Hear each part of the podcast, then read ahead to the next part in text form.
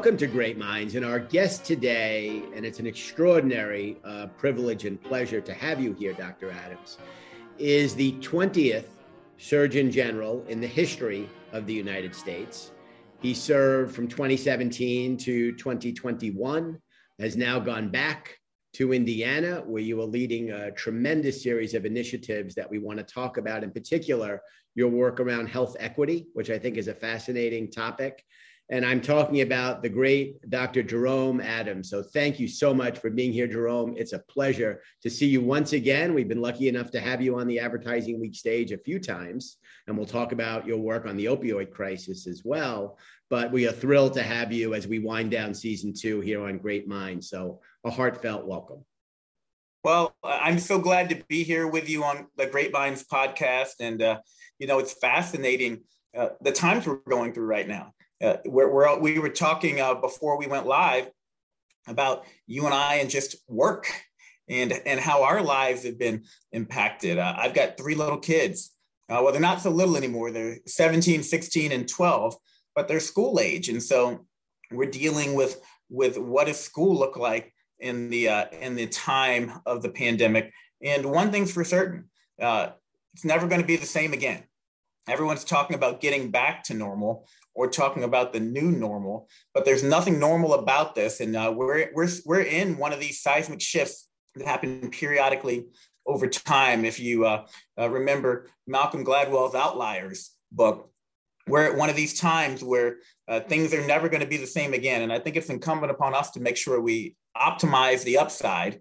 And it seems weird to say there's upside, but there are a lot of positives that have uh, that have come out of this, and that we do all we can to minimize the harm and the downside. So uh, let's stay with where you just took us, Jerome, which is that notion of going back to normal. And about a year or so ago, maybe a little more, I had a conversation with an old friend of ours who we have a lot of respect for, Arianna Huffington. Yes. And I asked her the sort of almost, I don't want to say standard, but a common question, which is when do you think we'll get back to normal? And she said, sort of what you just said, Jerome. She said, Well, I hope never, because the old normal wasn't that good. Exactly. And you just talked about permanent change, and we'll talk about the future of work. And, and of course, we'll talk about the pandemic. You're one of very few people uh, who were in the room where it happened as it was all unfolding. Um, but talk about uh, uh, the, you know, the opportunity, I guess we have to establish a better normal. And while well, we're still very much in the midst of this, looking in your crystal ball, how do we start to turn this thing around and create some positive energy in a sea of negativity? Well, uh, I couldn't agree with Arianna more. Shame on us, as a matter of fact, if we go back to the old normal. The old normal was a lack of public health funding and infrastructure. It was a lack of appreciation for the burden that chronic diseases play on our country. And so here, here's what's, what's fascinating, Matt. Uh, if you look at the US and how we fared compared to the rest of the world in terms of COVID, um, a lot of people don't really understand because there's been so much politicization, but we actually didn't fare much worse than any other developed nation when it comes to infection rates. We actually got infected at about the same rate as, as most of Europe. Um, but that said, we had many more people die from the from from, uh, from their infections here in the United States. And so that's the distinction. And why is that? Well, we know that obesity is a big risk factor for dying from COVID. We know that people with diabetes, uncontrolled high blood pressure, um, die at higher rates. And so we really need people to pay attention to their baseline health, making sure they're eating right, making sure they're exercising, making sure they're doing the things that will make them more resilient in the face of any threat that comes their way. And I hope that there's an appreciation for that. Uh, one more area that I think really has um, expanded during the time of COVID in a good way is telehealth. So prior to the pandemic, uh, the federal government paid for about 10,000 telehealth visits per week. At the peak of the pandemic, they were paying for a million telehealth visits per week. And we know that's expanded access not just to rural care. And what was fascinating is prior to the pandemic, telehealth was limited to to rural engagements um, from a uh, federal reimbursement perspective. But you're an urban person and uh, you're working two jobs, three jobs, you're a single mom. You don't have time to take off and go and hop on the subway and, uh, and, and, go uh, to downtown to go to a doctor's office. But you can pick up your phone, you can get on your laptop and schedule that time. And so telehealth has, has, has been revolutionized over the last two to three years. And most people who've been able to access their provider through that means have been very appreciative of it. So we want our, our new normal looking forward to be very different than the old normal. We don't want to go back to a time when we were unprepared for and unable to respond to a pandemic. And when it does hit us, that we suffer worse than the rest of the planet does because of our poor baseline health. Okay, so I want to go back and I want to, you know, talk about your journey from growing up on a family farm in Mechanicsville to you know, the 20th Surgeon General in our in the history of our country. It's an incredible journey. But let's stay where you just took us for a moment. One way to interpret it is we're in bad shape as a country. And, you know, I, I go to the imagery of, uh, you know, when you see younger people in when I was in my early uh, career, I, I, had a lot of friends. My career was in sports, and then we used to go to Atlantic City when Tyson was heavyweight champion, and you know saw some great fights down there in the late '80s and early '90s. And you see these people in their 30s, 40s, 50s, very overweight on these scooters, you know, mm-hmm. often, you know, putting quarters in off welfare checks that they had cashed, uh, and that whole cycle, you know, of gambling and poverty.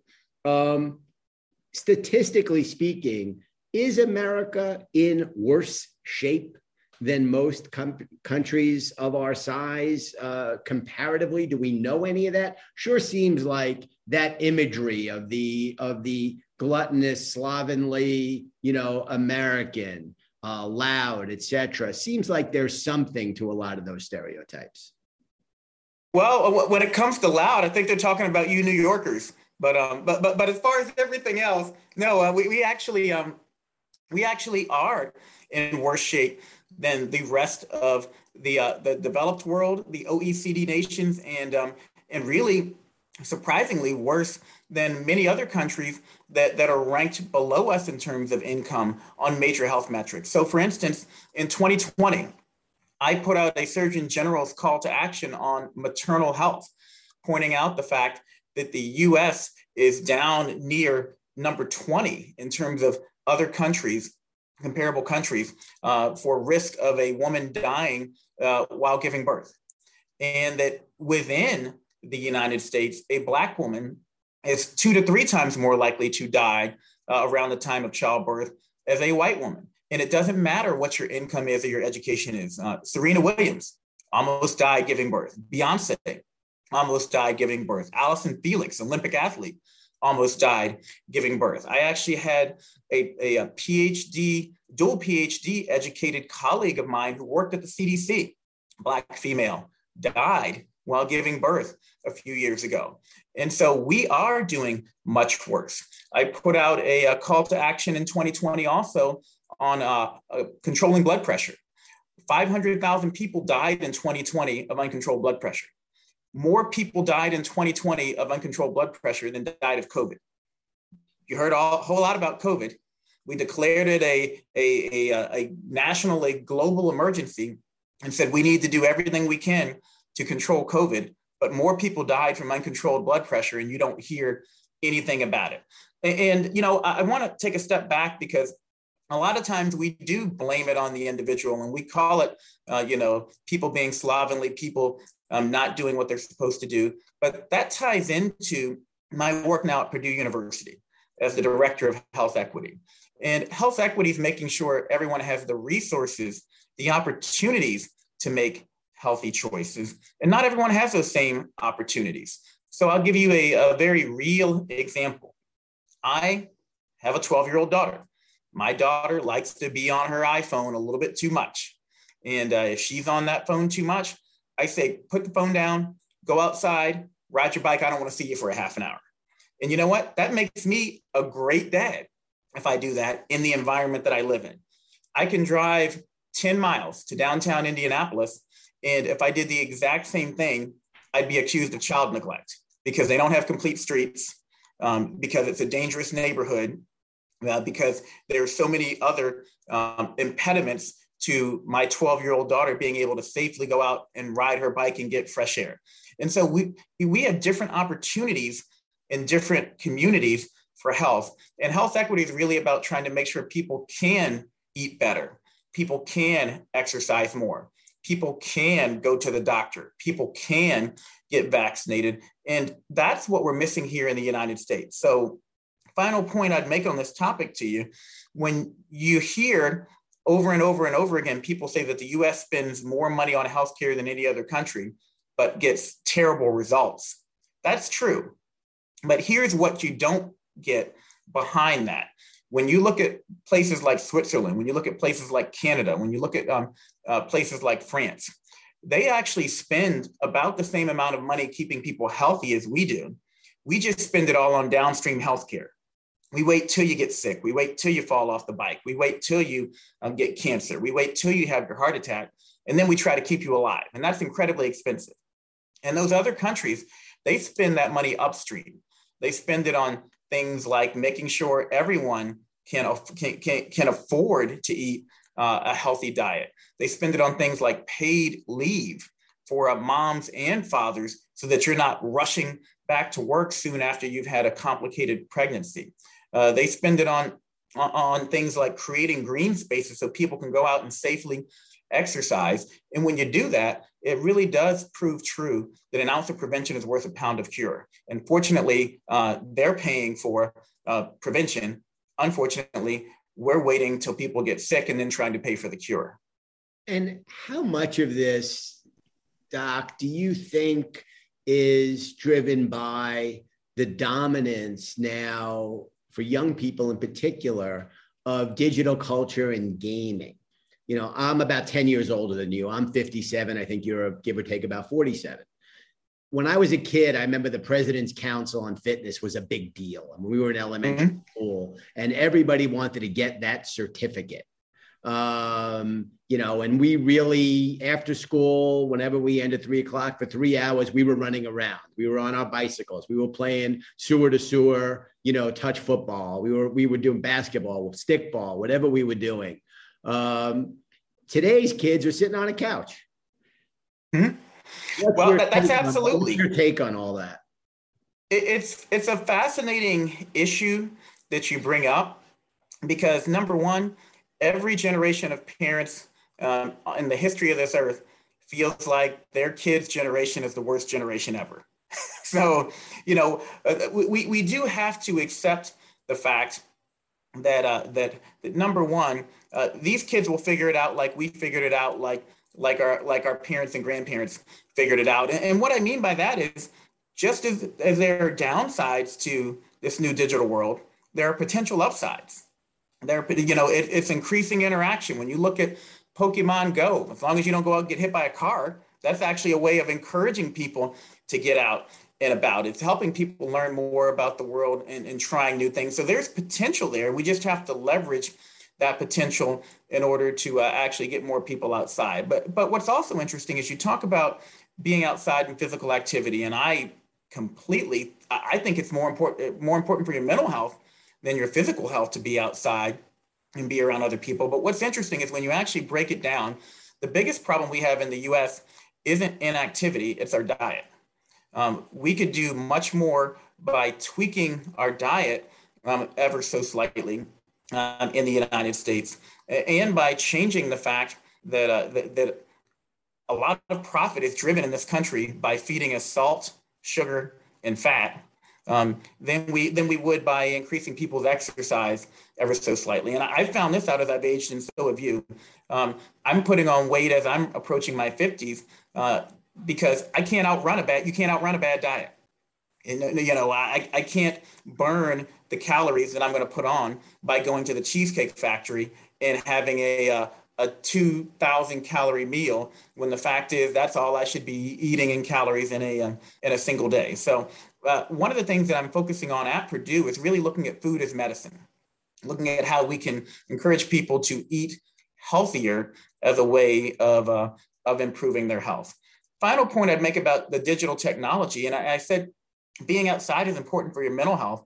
I think something we aren't talking about enough is how addicted people are to their digital devices. So my kids, uh, they can't watch a movie now. One of my favorite things to do with my family is movie night. They can't sit down and watch an hour and a half movie without picking up their phone. We tried it the other night and they literally all had meltdowns. I mean, it's like someone it's like someone who's addicted to, to smoking. And you know what that's like, you know, when you when you're around someone who can't they can't go 15 minutes without lighting up another cigarette. Um, they, they literally, my kids literally can't go 20 minutes without checking their phone to see if they've got a text back or to see if their social media is feeding them back. I'm worried that we aren't appreciating enough the impact that kids are addicted to these digital devices. The same areas that light up in your brain when you do heroin, when you do cocaine, when you're smoking a cigarette, are the areas that light up when you pick up your cell phone. We need to talk more about that.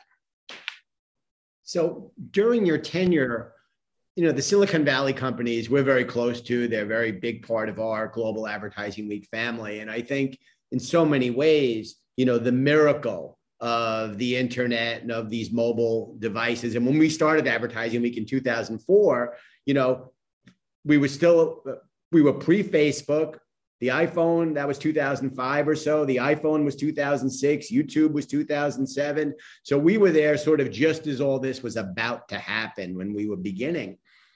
And I think the miracle of being able to, you know, buy a plane ticket while you're on the train or book a hotel room or the convenience, you know, order. My office gets a little cold in the afternoon. I said, I got to get a heater. You know, I, you know, it'll be here tomorrow. You know, I think exactly a miracle. But did you have conversations with the leadership uh, as Surgeon General around the challenges around mental health and young people in particular and our collective, and I put myself in the category as well, are of folks that are addicted to our uh, handheld uh, gizmos as almost an 11th finger, young kids in particular, but I think all of us to some degree are guilty of that. Well, we talked a lot about addiction. And so during my tenure as Surgeon General, prior to the pandemic, and it's hard to imagine a time prior to the pandemic, the epidemic we were dealing with was the opioid epidemic. Uh, we had a person dying every 11 minutes of an opioid overdose in this country prior to the pandemic. Uh, unfortunately, that number increased during 2020. Uh, the the uh, number of people who died of an opioid overdose in the last two years has gone up by 30%. So that's one area of addiction. I also worked with uh, many of your partners out there to ra- raise alarm about the fact that uh, we had an epidemic of youth vaping, um, people consuming nicotine in new and different ways. And another area that, that, that is controversial to some, but not to me, um, the rapid expansion of marijuana use in this country. And uh, I recognize that many people feel it's safe and that they use it recreationally from an adult perspective. Um, what I would say is just because something is legal doesn't mean it's safe for kids and pregnant women. And so the advisory that I put out on this topic said that no young person and no pregnant woman should be using marijuana. People also don't understand that today's marijuana is, is uh, many times more potent than the marijuana of the Cheech and Chong days. Uh, the THC content of marijuana 10 years ago was about 4%. The new super potent strains that you have out there are 15, 20%. So it's like the difference between a light beer and drinking the same quantity of, uh, uh, uh of, uh, of vodka, truthfully. And, uh, and then you, you actually concentrate it and vape it, and it can be 80, 90%. That's like drinking grain alcohol. And so uh, we need to understand that there are many different um, forms of addiction. Digital addiction is one of them, but unfortunately, people are using these different addictions to self medicate away unrecognized, untreated anxiety and depression. And then they uh, use these, the, these uh, means that aren't healthy and it feeds on itself. It doesn't actually fix the problem, it creates more problems. So we absolutely need people to think about mental health the same way they do their physical health.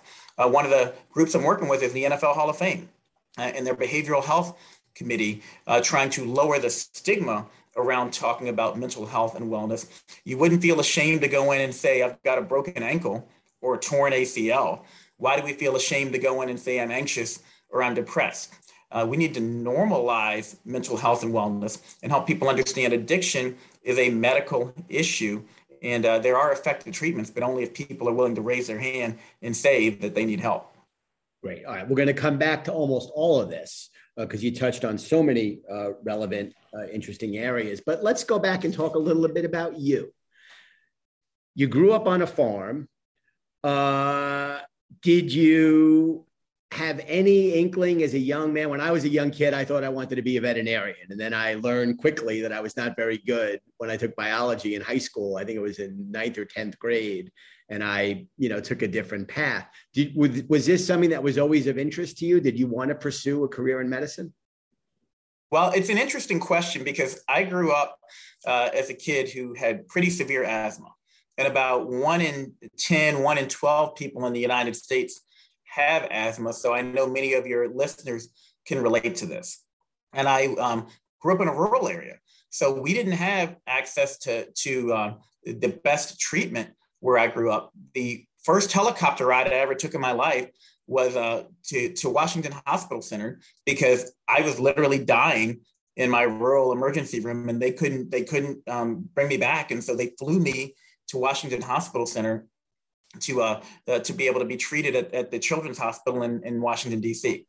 And so um, uh, I spent a lot of time in the hospital and seeing doctors. What's interesting is I never dreamed I could be a doctor when I was growing up. Never dreamed it. Why? Because I'd never seen another black doctor in my life. And so there's a real truth to you have to see it to believe you can be it. And I had um, I had straight A's. So it wasn't that I didn't have the ability but I just didn't see anyone around me. I didn't who looked like me who was doing, and I didn't have any role models who I could talk to. And, and why is that important? Because there are many people, and again, probably many of your listeners who have asked or, or will ask themselves, how could you work for that administration? Um, you know, let's be honest. There are a lot of people who aren't fans of the prior administration or the prior president. I had people in my family who who wanted to disown me for working for the current for the prior administration. And whenever someone says, "How could you work for that administration?" I remember growing up in that rural area, um, not even believing I could be a doctor growing up, and then being uh, in the White House, standing next to the leader of the free world, the president of the United States, and all these kids across the nation seeing me standing there at the podium uh, in, in the White House they don't care that I'm standing next to Donald Trump. They see that someone who looks like me, um, who's in the White House, and they believe that they can be it too. So when someone says, How could you? I say, How couldn't I? How could I say no when given that opportunity to serve my country? And make no mistake about it, I went there to serve my country, not to serve a political party. And uh, that's another challenge that I think we have moving forward. And I know we're jumping around a little bit, but you hit some areas that are of passion to me. Uh, I really worry about the future of public service in this country because it's become so politicized. And you have people say, I won't work for Trump or I won't work for Biden.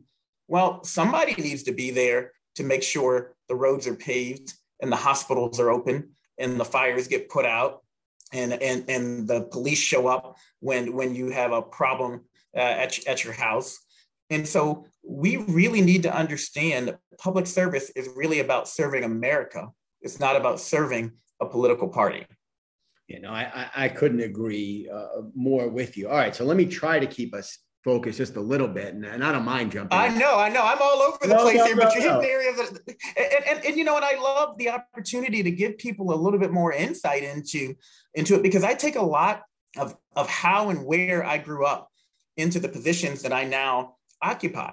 And you asked about growing up in Southern Maryland, and and that really did view how I how I approached my time as Surgeon General, up to and including whether or not I even took the job in the first place.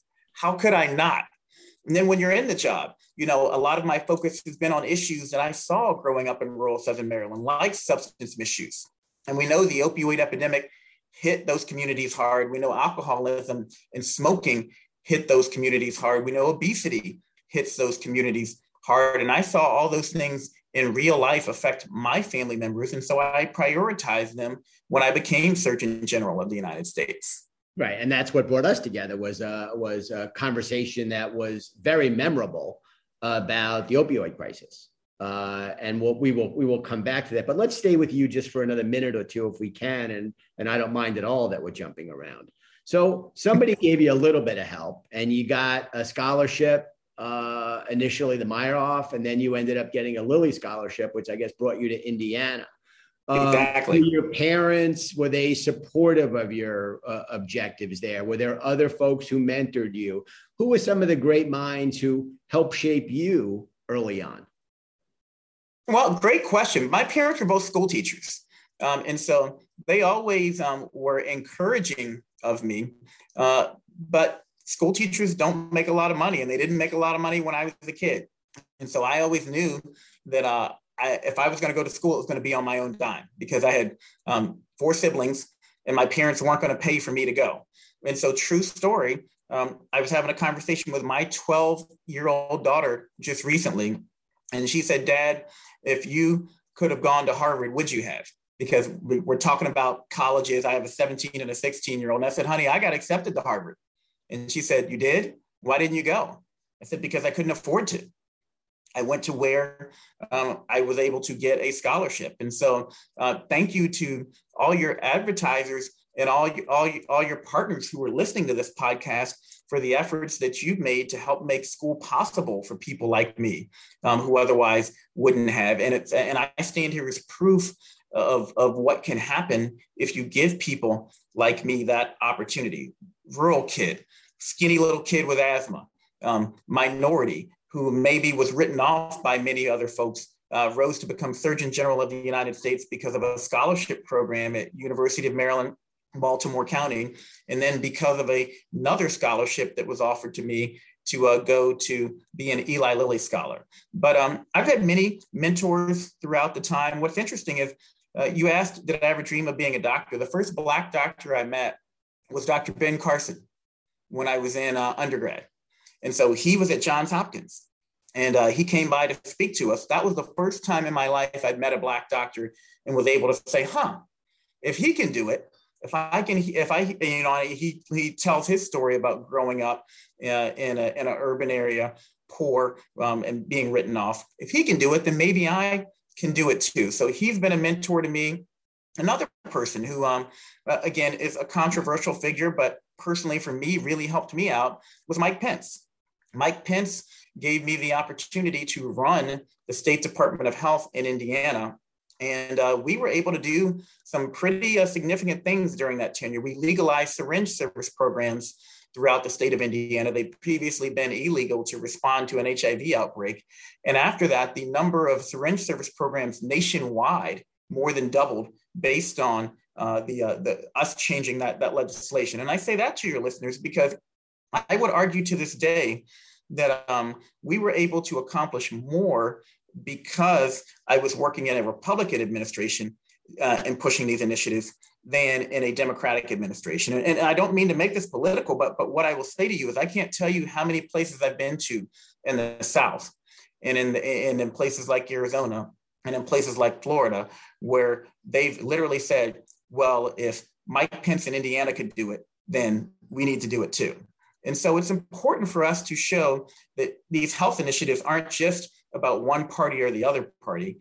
Um, it's important for us to be able to, to work for different administrations and to help them see the way forward. So Mike Pence has been someone who's really opened doors for me because he picked me to be his uh, his health commissioner, and then he became vice president and threw my name in the hat for Surgeon General of the United States. And uh, uh, I say that to folks out there too, because you don't have to be the same color as someone to, to speak up on their behalf or to give them an opportunity. And whether you love Mike Pence or you hate Mike Pence, I, I got to be honest, I wouldn't be Surgeon General of the United States and wouldn't be where I was without him. And whether you love Ben Carson or hate Ben Carson, I wouldn't have uh, uh, believed that I could aspire to the to the to the heights that I've reached uh, if I had never had someone like a Ben Carson in my life showing me it was possible. So it's a Pandora's box of places we could go, but let's um, let's stick with that notion and that comment that you made that you had never seen a black doctor until you met Dr. Carson. Um, now, in your current role uh, back in Indiana, you're looking, that word equity really jumped out at me in terms of your expansive remit there. You're the exception to the rule. A young kid who grew up in Southern Maryland, didn't have access to a lot of healthcare, almost passed away, an incredible story, uh, and had to literally be airlifted to a hospital to take care of you as a young boy. Exactly. Um, and politics inevitably creeps into everything. I, yes, it does. I uh, am of the opinion, and I grew up in Queens. My family's from Brooklyn. I very proudly went to public schools. Um, my mom would open up our home. We used to literally walk home for lunch. And I would always bring someone who didn't have money for lunch home with me. Uh, my mom would always feed them, you know, whatever I was eating, whoever I brought home, my friend Eddie Kelly from Ghana or Fritz Isaac from Haiti, whoever I brought home, all my little friends in second and third grade, you know, my mom would feed them. Do you think that some piece of the problems that we are facing as a nation now and this divisiveness are driven by the fact that America, in well within our lifetimes, in the next 10, 15 years, is going to be more than 50% non white.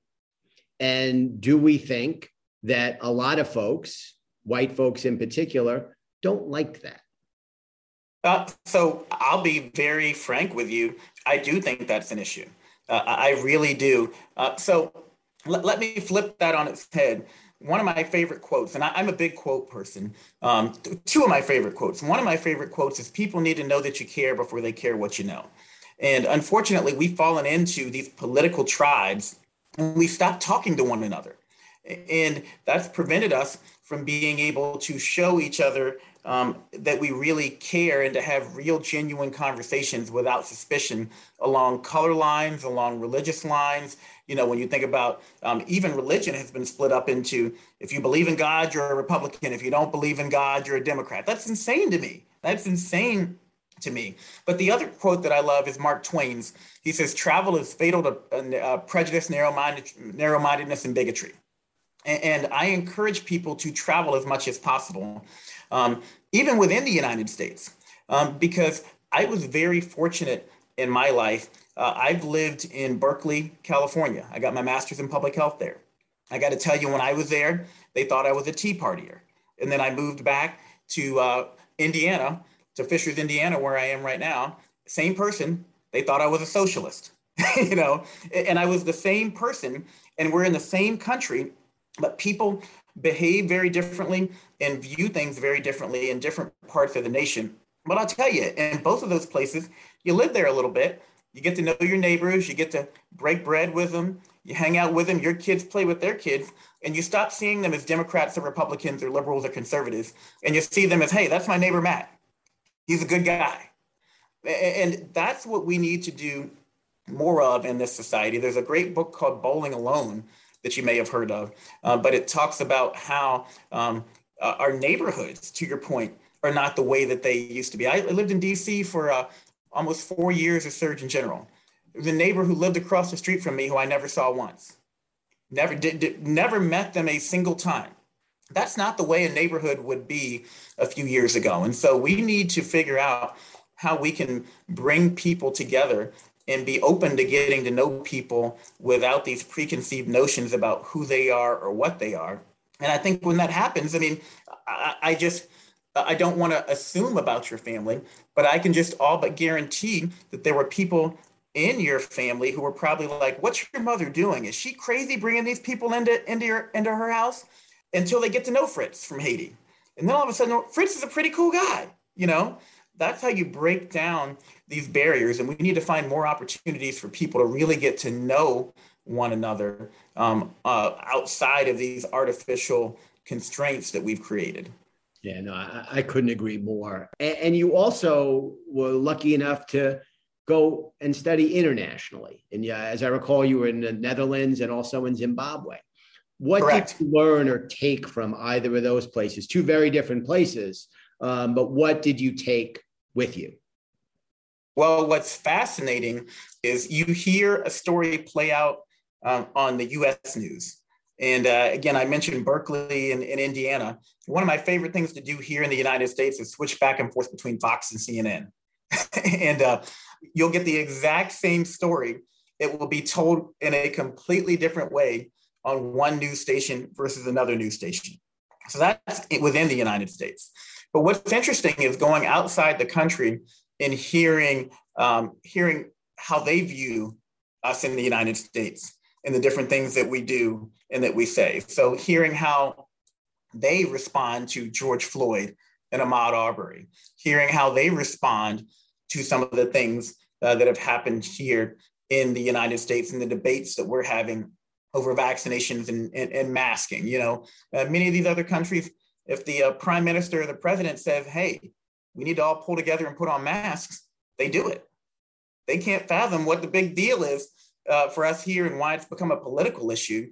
But it's really great, I think, for us to step outside of our bubble and to see um, uh, how other people view some of the uh, decisions that we make in our culture, number one. Number two, you mentioned Netherlands and Zimbabwe. You couldn't pick two places that are more different in terms of their resources and their approach to different issues. Uh, and so in the Netherlands, that's where I got to experience.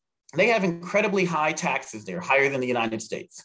But that said, they provide a tremendous wealth of support for everyone in their society. And you're not excluded um, if you have a higher income bracket from these resources. So I, I mentioned that because, because very specifically, it's something that I remembered uh, about their tax system versus our tax system. And you can oversimplify it and say they charge way too much for taxes. But the fact is, everyone sees the benefit of, of the government providing these resources for people. And then that feeds into an environment that promotes better health for everyone. And so they had a very different attitude about health and wellness. I remember in, in the Netherlands, um, I'd get frustrated because they'd shut down at much earlier times than here in the United States. Their shops would shut down, but they would shut down because it was important for the people who ran the businesses to go home and be with their families for dinner. Um, here in the United States, if there's money to be made, they're staying open and they're continuing to make that money until 9, 10, 11 o'clock at night. So they had a very different attitude about family and mental health and wellness. In Zimbabwe, interestingly enough, we were doing a, a project on blood pressure control. And we would study people who were in the bush in the rural areas and people who were in the who, who were in the urban areas. And we were testing the theory uh, of genetics versus environment. And what we saw is there were genetic predispositions to high blood pressure in certain families, but that when people moved from a urban area to uh, from a rural area to an urban area where they had more fast food. And, and I remember going to Zimbabwe and being shocked that they had KFC and Taco Bell there and Burger King. Uh, when they moved to these urban areas, their blood pressure went up. So there really is a component to the environment that is contributing to your blood pressure beyond genetics. And it's why we can't just say to people, it's your fault um, because of because of your genes, or it's your fault because of the decisions that you make that you have poor health outcomes. Sometimes, literally taking someone out of environment A and putting them in environment B can drastically improve or harm their health. And I saw that firsthand. Amazing. So let's go to what first brought us together, which is the ongoing opioid crisis. And I remember a startling statistic uh, about a comparison between the number of people, often young people, who pass every day in this country is equal to the number of people that died when those 737 MAX jets went down.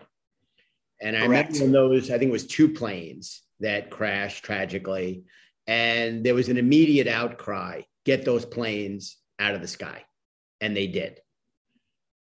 Here we've got about the same number of people on passing on a daily basis from a manufactured crisis driven largely by the pharmaceutical industry uh, to uh, with with incredibly tragic results. And we think of the high profile people. I remember the first time I introduced you on stage. That was the year that we had lost. I think it was Prince and Tom Petty. Both. Yes. Uh, both related to prescription meds. Um, but for every Tom Petty or Prince, there are a thousand young people whose names we don't know. Mm-hmm. Talk about the severity of the crisis, why it's so much worse in America than everywhere else, and how do we start to find our way forward and beat this problem? I know there's been all kinds of lawsuits and the Sackler family and on and on and on. Um, but talk about it because you really were at the controls leading uh, as a passionate advocate to raise awareness and try to move the needle on this tragic ongoing problem that America in particular is fighting. Well, well, a great um, series to watch uh, if folks get a chance is Dopesick. Um, it is just an amazing overview uh, of um, of how we got from where from where we were to, to where we are. Uh, another book is Sam Quinones' book Dreamland. That really does a good job of talking about it. But uh, I to, to try to simplify it, I think about supply and demand. And at the end of the day, we had a U.S. healthcare system that, um, uh, you, you, know, in, in a polite way, you would say it fell asleep at the wheel uh, with overprescribing that was going on. Um, if you want to be on the other side of the coin, and many people rightly are, um, there were pe- there were folks in the healthcare system who were quite frankly profiting off of off of legalized um, uh, legalized drug dealing. And so uh, supply got out of control. But the, the other side of this coin that I think is just as important is demand. And uh, on the demand side, uh, we still have not dealt with the fact that we don't pay enough attention to people's mental health and wellness as important to their well being.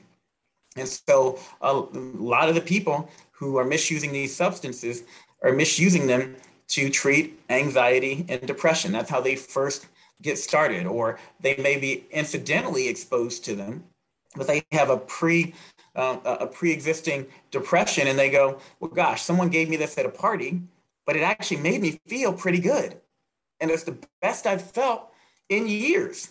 Well, it's the best they felt in years because they have crippling depression that no one ever, you know, recognized or treated or that they were f- afraid to talk to anyone about. And they start um, self-medicating with these opioids or these amphetamines. And then very quickly, and here's the insidious part about it, it goes from making you feel good to you feel bad if you don't have them. It flips very quickly on you. Um, and so then you're using not because it makes you feel better, you're using so that you don't feel like you know what. And, and that's how that dependence and that addiction continues to build. And so we need to um, work on the supply side, both the illegal drug dealers and the overprescribing that happened out there. But we also need to really focus on the demand side. And we're not going to solve this problem until we have a reckoning with our failure to pay attention to mental health and wellness. Because here's the thing if you don't pay attention to that, then folks are going to continue to self medicate with one substance or another alcohol, tobacco, um, THC, um, opioids, amphetamines. They're going to find a way to keep self medicating. And uh, you can't just cut off the supply of one thing, you're just going to keep playing whack a mole. And so um, that's in a very broad sense. Uh, there are many different policy interventions that we can undertake, but those are all just band aids until we all recognize that, as I said, if you break your ankle or you have a heart attack um, or you um, or, or, you have an upset stomach or you've got a you got a cold, you have no problem going into the doctor and saying I need help and telling all your friends, yeah, I feel like I feel feel like crap, I got a cold.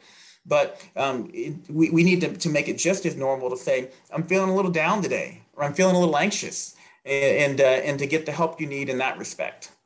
So when you see uh, Antonio Brown blow up on the field.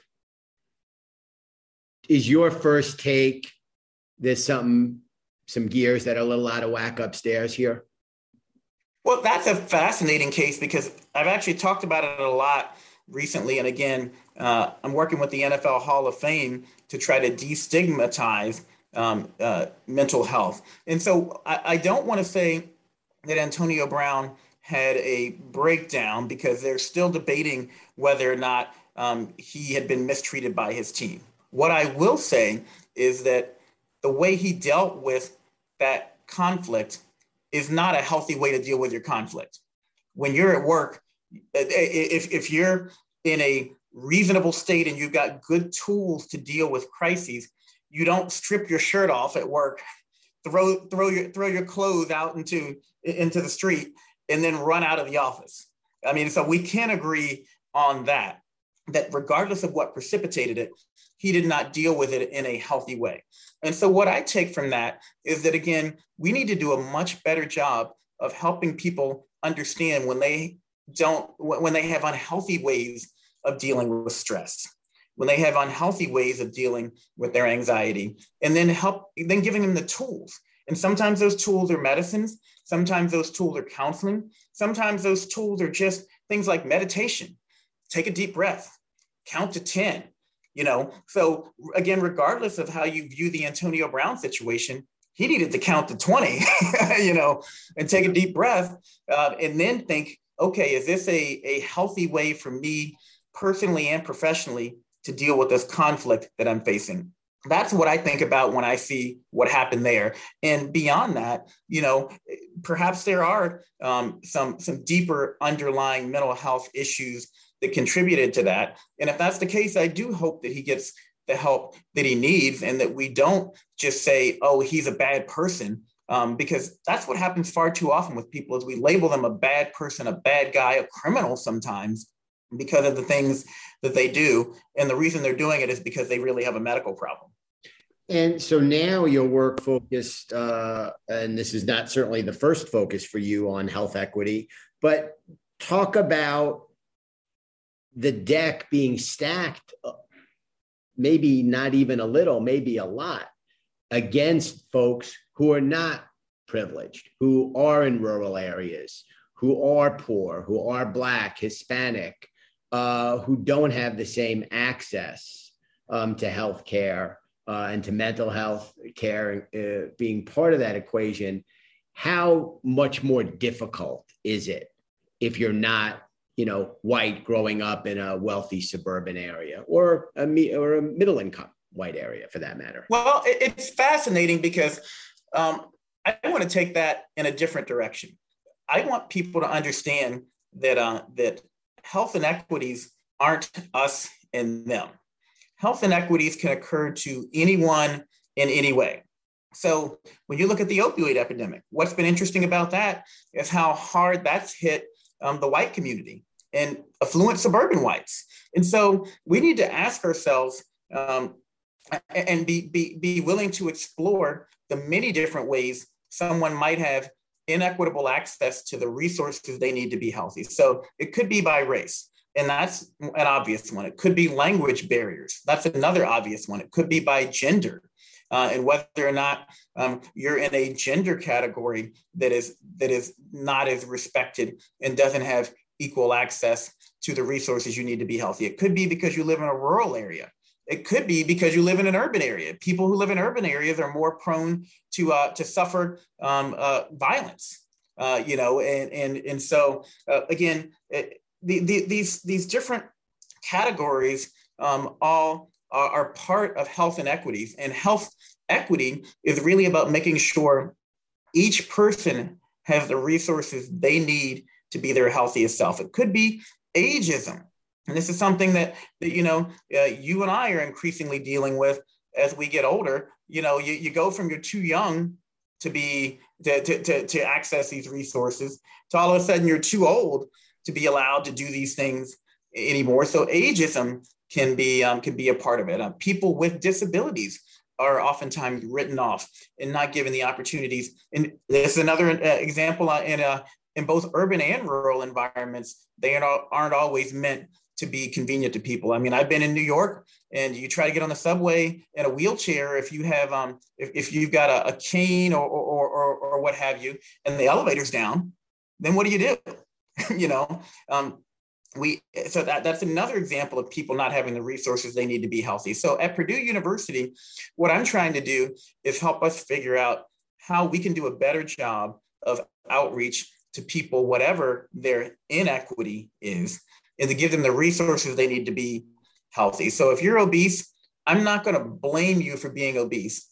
I'm going to look at your environment and I'm going to say, okay, do you have the education that you need? Do you have the access to affordable fresh fruits and vegetables do you need? Do you have the opportunity to go outside? Do you have the childcare that you need so you can actually go to the gym because you're a single mom and uh, you can't leave the kids at home by yourself? Do you have everything you need to be healthy? Because we know that when we do that, when we provide people the resources they need to be healthy, then more often than not, people want to be healthy. They're going to make that healthy choice. But the more obstacles that exist for them, the harder it is for them to make the healthy choice. And the easier it is for them to say, nah, I'm not going to go to the gym. Hey, I'm just going to swing into McDonald's and get a 99 cent cheeseburger instead of trying to uh, trying to find and pay for and make this $12 salad that you know that, that isn't going to fill me up anymore than this than this cheeseburger. Uh, nah, I'm not going to go um, an hour out to try to find a gym because there's no safe place for me to exercise uh, around near me. Um, making the healthy choice the easy choice is really what health equity is all about. And Purdue has some unique resources to be able to do that. We're one of the oldest agricultural schools in the country. So who better to talk about food as medicine? Uh, we, uh, we're the home of Neil Armstrong, the first man to walk on the moon. Uh, Purdue is known for ag and engineering. So who better to talk about utilizing technology? And we talked about the downsides of technology, but how do we leverage the upsides of smartphones and technology in the digital space to improve access uh, to care to, uh, uh, to people? Fantastic. And and and I did hear you and, and I think you really struck a chord that resonated with me about the importance of public service and concerns about the future of public service because the work that you're doing, whether it's in the public sector or academia, so important to us as a nation. Indeed, indeed. Um, and, and again, one of the things that I also like about many other countries outside the US is that many of them have a requirement for public service or, or a or more incentive for public service. When I talked about, we talked earlier about this lack of community that's really harming us.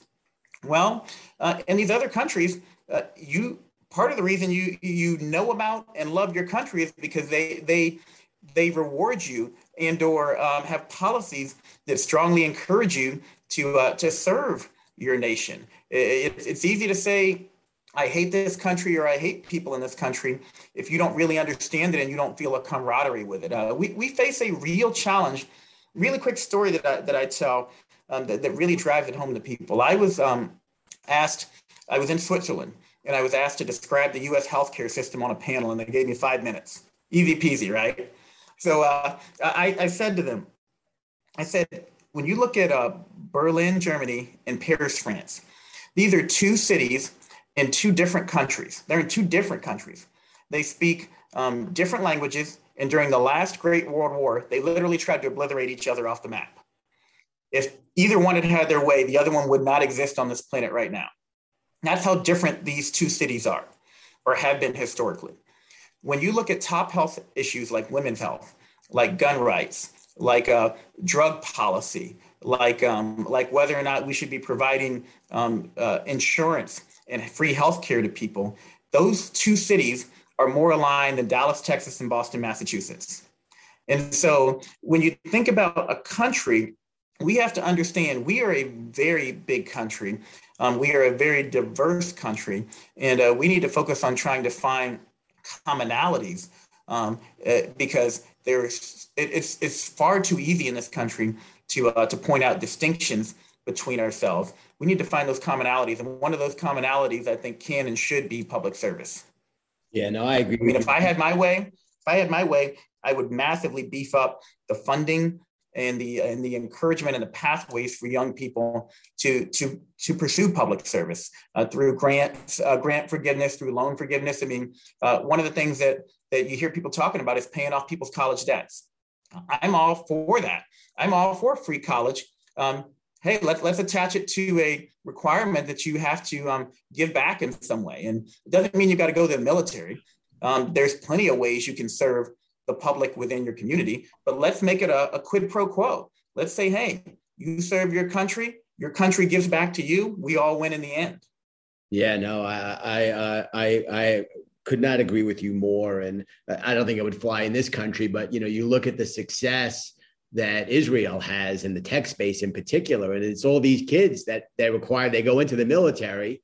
You know, these kids are smart and they get out of their mandatory service and they are making big contributions. They are way you know, over indexing in terms of throw weight. You know, Israel as a country, as you know, is tiny. There's more people in, mm-hmm. in, in, Brooklyn, you know, than there are in, exactly. in uh, and uh, and look what look what they're doing. And I wonder how much of that is connected to that, in this case, military, but a, certainly a form of public service. Well, it's funny you mentioned Israel, and I, I know that we're jumping around. I hope we're not frustrating your listeners, but when it comes back to COVID, we frequently talk about look what Israel did, you know, with their with their boosters, with this, that, and the other. But you brought up a key point, which drives home what I was saying earlier. Israel is smaller than Brooklyn, and so when we say Israel did it, why can't we do it? Um, we have to understand that we're trying to take something that, that you could implement um, in in New York and expand it across the entire United States. And that's one of the challenges that we have in this country. We're trying to come up with national policy is you're not trying to come up with national policy for Israel. You're trying to come up with national policy for for uh, 75 or 100 Israels uh, and, yeah. and trying to get them all to come together all at once. Fair point. So let's let's talk a little bit about uh, the uh, the pandemic and uh, I've been a voracious reader of books about the past administration on all sides. Mm-hmm. And um, one of the books that I'm reading now uh, by a couple of the uh, journalists out of the Washington Post talks about uh, Bob Redfield, the former head of the CDC, and a fear long before COVID hit that uh, one of the great risks of, for the world was going to be a respiratory virus, one that we could not see. And not that anybody could have seen the severity of what was coming, but it seems like very smart people knew that something like this could happen and that we were not prepared at all when it did. Uh, what's your take? And um, do you remember the very first time this came across your desk, an email, a phone call, and how you reacted? Well, uh, so uh, uh what's interesting is that reflects back on a conversation that we had earlier on a few minutes ago about the fact that the US likes to focus on treatment and cures and not on prevention. And the problem is that we've always been a country who hesitates um, at, at putting in the money it takes to prevent a problem. And then we always overreact and overswing the pendulum, uh, it seems, um, and spend money very inefficiently to mop up the mess. We don't like to change the oil in the car when it hits 3,000 miles. Uh, we like to wait until the engine blows up and then point fingers and say it's your fault the engine blew up. No, it's your fault the engine blew up. Well, we got to buy a new engine for everybody. And so the truth is that uh, we had Ebola um, a few years before, and everybody lost their minds. And what's interesting about Ebola is we could have taken the positive lessons from that. And in some cases, uh, many states did, and that actually helped our response more than what people realized. But it also was another example of people feeling like we cried wolf. We lost our ever loving minds over Ebola. We were banning people um, from countries, you know, that, that, weren't even part of the uh, at risk group. Um, billions of dollars spent to, to um, stand up these Ebola units all across the country. We, we, we had nine total cases of Ebola.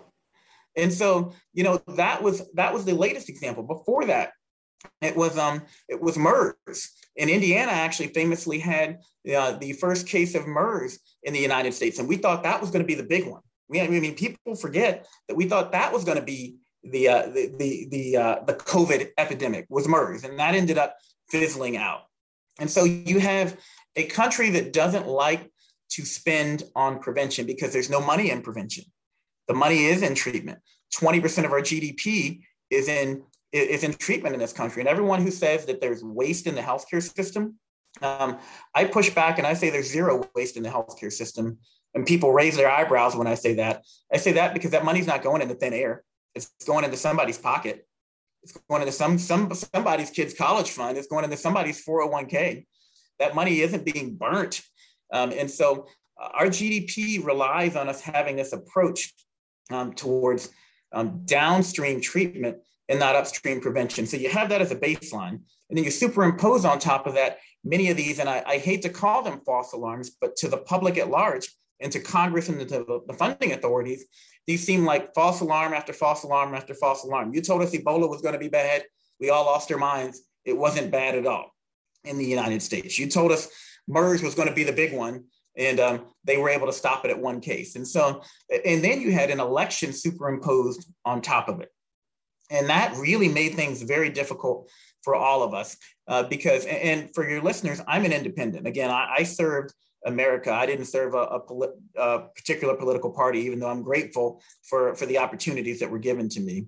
Um, but but we need to understand that that when it comes to to this pandemic, uh, you had one party that said, "Vote for us, or you're all going to die," and then you had another party that said, "Nothing to see here, folks. Everything's fine." and the truth was, the answer was very much somewhere in between. And so you had all these things coming together. And, and the point that I want to make here is that I hope that coming out of this, we don't go back to the old normal because the old normal was treatment over prevention, waiting for the car to, to, to, to have a flat tire or, or a blown up engine and then dealing with it. And um, I mean, it was ignoring the threats that are pervasive. One of the, the threats that I'm still concerned about is antimicrobial resistance, um, which uh, the World Health Organization calls a top 10 health threat. We aren't paying nearly enough attention to that. And that's gotten worse during the time of COVID. Why? Because now everyone, you know, it's always been this way, but it's even worse. Everyone gets a sniffle um, or a runny nose and they, they want a Z-Pak. Um, but, but that is a, a real pervasive threat that we have right now on par with the pandemic threat that we still aren't paying attention to. So uh, again, unfortunately, our system is set up to, to cause us to behave in exactly the ways that we behaved, as W. Edward Demings has famously said in the past. Every system is perfectly designed to get exactly the results that it gets. Our political and our economic systems in this country are set up for us to get exactly what we got. And I hope we have some serious reflection on this and change things for the better. And I hope what drives it to end with a positive note on this is the business community. So uh, I, I, was talking with uh, uh, with Stuart Varney recently, and I, I said to him, the United CEO um, has recently said that they were losing a employee a week due to COVID, like an employee dying when I say losing a week before their vaccine mandate. They put in their vaccine mandate and they haven't lost a, uh, a vaccinated employee since then.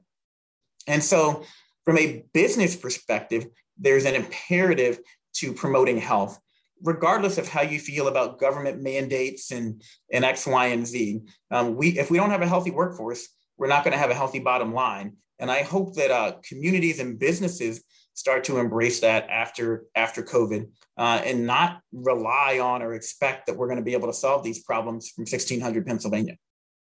Okay, so you gave me some great stuff and some great answers, but not necessarily to the question that I asked. So I want to go back to it. Uh, this, uh-huh. is, this, is, not 60 minutes, but uh, I, I, I, would like to go back to the beginning of it. When it yes. first came up, did was there a, a genuine, you know, this is another false alarm, or this is not going to be so severe? And you, I'm not trying to play Monday morning quarterback. No, no, no. I'm but, glad you followed up on that. I get you because early, yes, exactly. days, what was happening in the White House, what was happening in those rooms, and um, do we suffer here more because the global institutions like the WHO that they don't have the teeth that they once did. That we are so, not. So you're, you're stealing that, my thunder here. Leadership, that global that. leadership is is not really there. Yeah, no, I, I was totally that I, was setting you up for that, and, and I'm so glad that you came back because that that's the challenge that we had. So in the beginning, number one, we heard about oh my gosh, there's this respiratory virus in China. Guess what? We hear that every year. True story. Every year in January or February or December, there's some new respiratory virus somewhere in the country that we're worried about, and, and we throw out our feelers and we're like, is this is this a big deal or is this not? It happens every single year. So I don't want to say it wasn't taken seriously, but I do want people to understand that um, that when you first hear about it, you don't automatically go, "Oh my gosh, we need to tell everybody that they need to shut down." That's number one. Um, number two, one of the big problems uh, that, that people don't talk enough about was the lack of transparency from China. So Dr. Redfield tried to send a CDC team into China. China very much withheld information from us. And so I, as Surgeon General of the United States, was literally finding out about this virus on TV in the beginning, finding out about it um, through through uh, through the internet and reports that we're getting from, from other people, not through the channels that you would normally expect through the WHO and the CDC because of the lack of transparency. So, one of the major lessons here is that we need much better global cooperation, and we do need the WHO to have more teeth in this circumstance to be able to uh, send people in and get that information. Because if we'd had the information about asymptomatic spread sooner, we could have reacted sooner and saved many more lives. Uh, when I, we told people not to wear masks in the beginning of the pandemic, Tony Fauci and I, that was because we really believed, based on what we knew at the time, that we weren't going to have a high degree of asymptomatic spread and that it wasn't a good recommendation to tell people to wear masks. Because prior to that, every other respiratory virus we had, if you're sick, Matt, you look sick, you feel sick, you're coughing, you're sneezing. And our recommendation isn't wear a mask, it's if you're sick, stay home. That worked for every respiratory virus up to that point. Uh, we didn't have the information, and people noticed that we changed our recommendations pretty quickly within less than a month because then the information started to come in. I mean, they couldn't hide it in China anymore.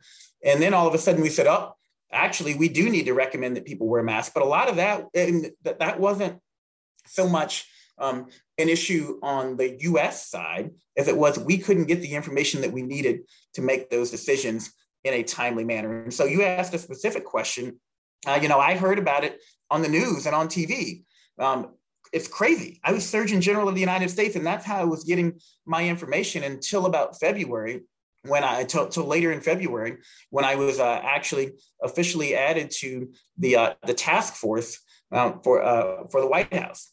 Uh, when when uh, Pence took over that that task force, and then we started bringing people together regularly in the White House for for daily updates. And even then, uh, politicians weren't taking it seriously.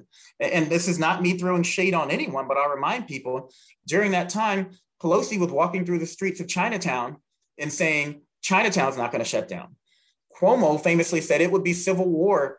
He said this if we if the federal government tried to stop people from coming back and forth to New York. So you still had that dynamic of economy versus, uh, and certainly there were plenty of, of red states who, who felt the same way, but this wasn't a red versus blue. This is politicians saying that the economy is what's most important to us in the United States. And you better give us a damn good reason if you're going to shut down the economy. And us not getting that damn good reason to shut down the economy from China until after uh, really the virus had spread so much that there wasn't a whole lot we could do except ride out the wave. So that that was the real progression of this in real time from someone who was in the room and who unfortunately even being in the room was still getting information second and third hand because we didn't have the transparency we needed on a global basis. And that's not likely to change with China. Exactly, exactly. And so, you know, and it's also interesting, and we could have a whole nother talk about this. And it's it's a rabbit hole that I don't want to go too far down. But people talk about President Trump pulling out of the WHO, you know, and and his adversarial relationship with the with the WHO. But what I will say is, many of us were very frustrated with the WHO and their lack of willingness to to really push China to give us the information that they needed. Now, that said, is the answer no WHO or no US involvement in it? I don't believe that's the answer either. Again, you've got hyperbole on both sides here. Um, what we need is a stronger and better functioning WHO to protect us as a country moving forward. Absolutely. So we did, and it's very much framed in the context of what you talked about, about how America treats people after they're sick we did what we are great at and we threw a lot of money at the problem and to the credit of uh, good old fashioned uh, ingenuity, developed these incredible vaccines in a very, very short period of time. Uh, and I think the administration has to be credited with that. No caveats, no ifs, ands, or buts.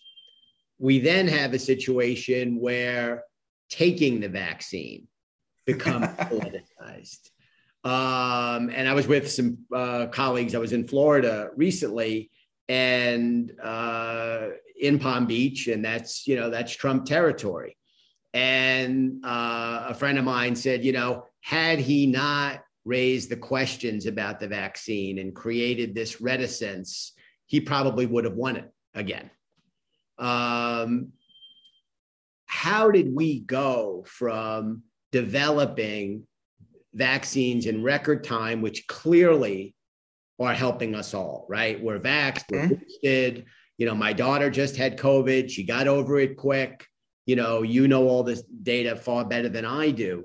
At what point was there a pivot moment? Was there a, a, a brief when all of a sudden this thing went haywire and that notion of the vaccines and science becoming politicized happened here. This is unique to America. This is not happening in the rest of the world.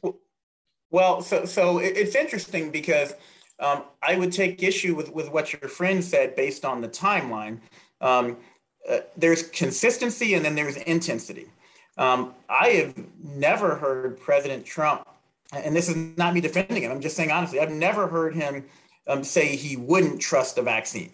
I have heard Kamala Harris and uh, and and uh, and Governor Cuomo both say that they would not trust a vaccine that came out under the Trump administration. So um, President Trump has not been as intense of a supporter of vaccines at times as perhaps he could have been or people would have liked. But there are other politicians who've literally said they would not trust a vaccine. And, to me, that's it's important for us to talk about it. And it's incredibly harmful because you can't unring that bell. You can't say, don't trust the FDA today. Oh, we won. Now you need to trust the FDA. Uh, it, that, that's a real problem that we have in this country.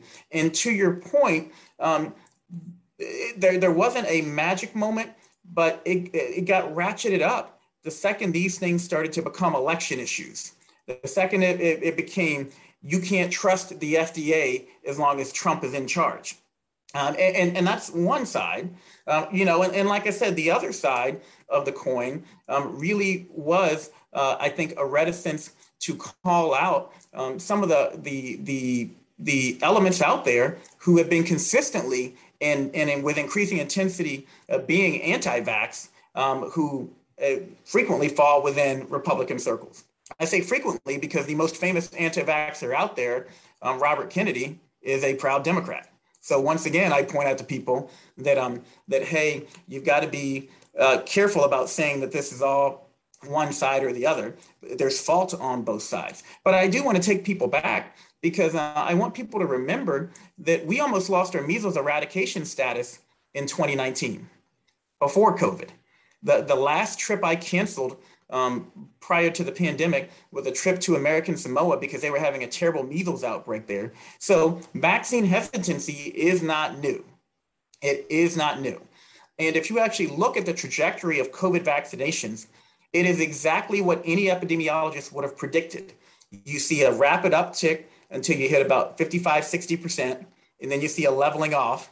And then once you hit 70% or so, that's really when things start to, and that, that's the way it is for flu. That's the way it is for, for every other vaccine out there. But even that's been politicized. I think we need to be honest with people that we always knew we were going to be in a hard space right now.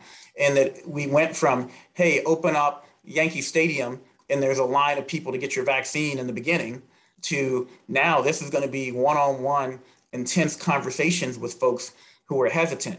Um, so yes, there are people out there who are poisoning the well continually. We need to call them out, and uh, and no matter which party they're in, we need to call them out. But uh, but we also need to understand that the ingredients were there, the baseline was there, and it's not like we suddenly went from a country that expected to get 90% compliance with vaccines beforehand to uh, oh my gosh, uh, something that Trump or Republicans did um, has caused this precipitous fall off. No, it's, it's actually pretty much exactly what we would have expected, um, you know, accentuated somewhat by some bad elements out there and politicization on all sides.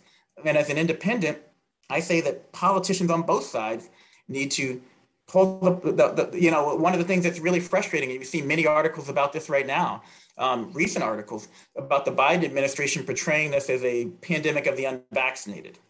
And um, I think that is that's harmful because I still meet many people out there who are unvaccinated because they have legitimate fears. So if I talk to a 27 year old nurse who was unvaccinated because she's been trying to get pregnant for five years and she's got been fed misinformation out there about the vaccines um, affecting her infertility. That doesn't mean she's a bad person, whether she voted for Trump or Biden. That means she's someone who has legitimate concerns, who we need to make sure we're doing proper outreach to. Not saying it's your fault this pandemic is still going on. You've had plenty of time to uh, to get your questions answered. Um, people still don't acknowledge that a, a large proportion of the unvaccinated are African Americans and Hispanics. Tuskegee took 42 years to end and another 30 years for the United States to apologize for it. So, why do we expect that one year of us telling you that a vaccine is safe and effective is going to undo 70 years of, of mistrust uh, that people have related to, uh, to, to the government telling you everything's going to be fine, just trust us and do what we say? And so there's, uh, uh, uh, again, that this whole idea of calling it a pandemic of the unvaccinated is political and it's politicizing it and it's pushing people apart instead of pulling them together. I've found success when I actually listen to people. And remember the quote I told you uh, people need to know you care before they care what you know. We listen to people and show them that we care, uh, I've convinced a lot of people, Republicans, Democrats, Black, white, Hispanic, and otherwise, to get vaccinated. And what were the most effective things that you were able to convey to people? Let's say you're sitting with Kyrie Irving this afternoon, and your task is to persuade him to get vaccinated. What did you find was most effective, and how do you how do you move the needle against somebody, whether their information is real, fiction, or somewhere in between, whatever's formulating their opinion?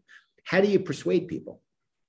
Well, that's a great question. And so, um, if I went in to talk to Kyrie Irving, the first thing I would do is orient my mind around the fact that I'm unlikely to convince him in one conversation.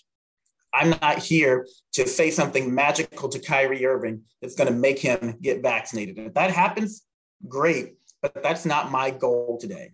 My goal in talking to you, Kyrie Irving, is to number one, build your trust, help you understand that I'm not here to call you a bad person for not being vaccinated. I'm not here to say you're a trumper. I'm not here to say you're an idiot. I'm not here to say whatever bad about you. I'm here to say, Kyrie Irving, I'm a doctor. I want what's best for you. Um, and then I'd say, what are your concerns about the vaccine? So I can give him a chance to express his concerns and I can hear him out. And I, I need to not be defensive um, because, you know, we, this is a human thing. Um, we, we have conversations, but we're not really listening. We're just preparing to fire back. I need to really listen. And if there's something that's just blatantly wrong, then then I say, well, actually, I, I'm a doctor and I can tell you that that's blatantly wrong. But the problem is a lot of this mis- misinformation plays on nuance. And so, you know, there's a nugget of truth in there that then people spin. And so then I need to say, okay, well, I understand where you're coming from. You've got to validate people's concerns, just like you got to validate that pregnant woman who says, I want to be able to preserve my fertility. That's a reasonable concern that you have. Do you mind if I share with you some information um, on this from a source that I use as a physician um, to that, that, that, I trust? And, and then finally, I, I close with personal examples. I tell people, look, I got vaccinated, my wife got vaccinated, my kids are vaccinated and boosted let me tell you why we did it, if you don't mind. So, listening um, with compassion, validating people's feelings, um, sharing yourself as an example, and then asking them if you can share information moving forward. So I have a very close family member. I won't I won't reveal that person's name, but very close family member. It took me six months to convince that family member to get vaccinated. Six months. And so, like I said, you don't go in thinking I'm going to magically flip the switch. You go in building that trust, listening and saying, hey, if you have any questions, feel free. And I have people right now, before you and I just got on this, this podcast, I got a text from a good buddy of mine who's concerned about getting his booster. And, you know, and, and he's sharing with me information he got from Joe Rogan's podcast. And I'm not saying, oh my gosh, that's insane, or, you know, or, or what have you. And okay, well, let me share with you why I got my booster and let me share with you some information about this thing that was brought up on this podcast that, that, that, that I believe shows that that's not an accurate way to read the information that's out there. So, listening, a little bit of empathy, and not that visceral, immediate, oh, that guy or that gal's a nut. That does exactly. not work. It absolutely does not work. And that's the problem with, again, I think um, the, the current administration's approach of calling it a pandemic of the unvaccinated is because it's a blaming, a blaming framing right from the start. Um, you, you need to show people that you care before they care what you know. And if they don't think that you care about them, they're never going to care about what you're telling them to do. And going forward, uh, I'm uh, not a doctor, not a scientist, but one of the things that you read um, is that over time, the variants will get weaker and that there are more variants coming down the line behind Omicron, um, but that it should not be as bad. Is that true, doctor?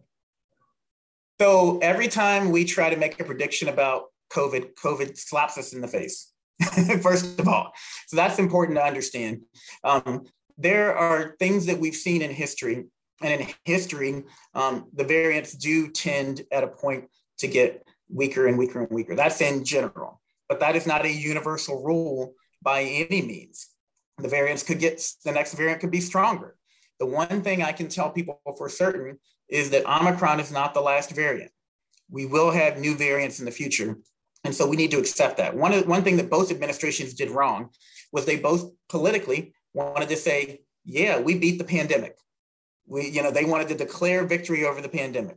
For, uh, for, for Trump, it was him famously saying, um, you know, we're going to have Easter like normal and we're going to have it ended.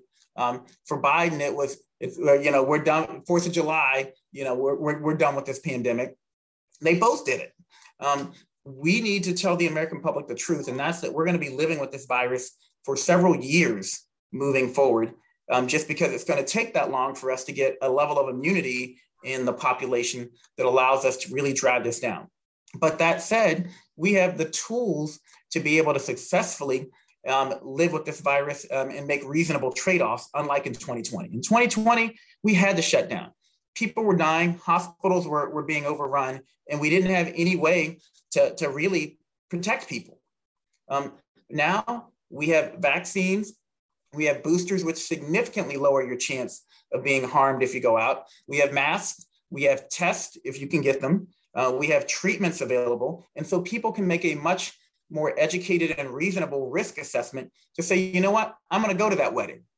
And I know I'm putting myself at risk if I go to that wedding, but I'm vaccinated, I'm boosted, I'm going to wear an N95 mask, I'm going to test on the way in and on the way out. And if I get the virus, then I can get an oral antiviral to treat myself so I don't end up in the hospital. So we're in a drastically different place right now moving forward. And I, I think that that there, there is um, hope moving forward, but but these tools are useless if we don't use them. If we can't get past the politics and actually agree to utilize these tools. And so that's what's going to be the key to success moving forward. It's not relying on the virus getting weaker and weaker. It's relying on us um, coming together and using the strengths that we've acquired to actually be able to, uh, to successfully live with the virus. I'm not going to ask you if you're optimistic or pessimistic because you have such a positive energy. I know you will not allow yourself to answer that you're you have such a positive energy and you've been through hell the last couple years being surgeon general in the midst of you know the, the, one of three pandemics that we know about that the planet has ever seen going back over hundreds of years. Um, how do you keep yourself positive and up and how do you look after yourself doctor so that you stay up and positive and in a good state of mind upstairs between the ears Great question. One of the reasons that I can stay optimistic is because I I know a little bit of our of our country's history, and I have faith in the American people. We've lived through a revolutionary war where we literally overthrew, um, you know, essentially our parent country. We've lived through a civil war where we literally were fighting with our brothers and sisters. Uh, you know, we've lived through two world wars, um, and the people who survived the world war, uh, Second World War, are known as our greatest generation because of the resilience that that that they showed and that was instilled in them by living through an incredibly tough time. So, if our country can get through those, I'm confident that we can get through COVID. I, I really am. So, so historically, that that's number one. Number two, what's interesting, and it's it's really tough to say this when you're in the fog of battle, but if you're completely objective as a scientist, this is a really amazing and cool and exciting time to be a scientist. You have three, three vaccines. You know, in 2020, most of 2020, scientists were saying it'd be a miracle if we had a single vaccine um, by, by, by the end of 2021. We had three vaccines that were far more effective than we ever thought any of them would be um, delivered. So we've changed drug delivery for forever uh, and drug discovery. Uh, you, have got telehealth, rapid expansions. You've got um, an attention to public health like we've never had before. You've got information being shared in real time. Uh, I literally, I know that when we get done, I'll pull up Twitter and there'll be two or three more articles about COVID that have been published online in real time. Uh, it's an exciting time, and that gives me optimism too, because um, I'm hopeful that we can we can really um, use this as a, a nidus for positive change. The greatest advances we've had in our nation have been come after times of war, particularly in health policy. Um, we had rapid use of antibiotics after World War One, transfusion therapy after World War II, trauma therapy improved after uh, the Gulf War, and like I said, rapid expansions in telehealth. So it's a really exciting time. What do I do to keep myself sane? Well, uh, family. Family really matters to me. I spend as much time as I can with my uh, with my kids. Uh, you know, and uh, and from a mental health perspective, that's one of the things that really bothers me about this pandemic and continues to worry me if we don't do the things we need to do to reopen. We need that human interaction. We need to be able to rely on one another. And there are a lot of people out there that don't have the luxury of living with, um, you know, their, their family. And so if they're scared or unable to travel to see their family or to uh, bring them into their household, that that that that means that they don't have something that I have. Going back to our health equity conversation, I have opportunities to uh, to to to have mental health um, breaks with my family and with my friends that other people don't have. And so uh, I really hope we can come together. We can use the tools um, that that that have been delivered to us miraculously. I mean, it's, it is truly a, a miraculous time to be alive from a scientific perspective. We can get the politics out of this and stop framing it as Democrats versus Republicans. And that doesn't mean that we don't call out bad actors. I want people to hear me when I say this. We can call out bad actors without calling out people's political tribes because the, the latter makes it absolutely worse. And if we do that, then we can hopefully look back on this 10 years down the road and say it was a horrific time. We lost far too many lives but it was also a time when we changed many of our systems and structures and culture for the better. I, I sure hope you're right. And uh, this has been such a joy to get to talk to you. We covered a lot of tough subjects. Um, and uh, uh, I think you're all that's right in public service.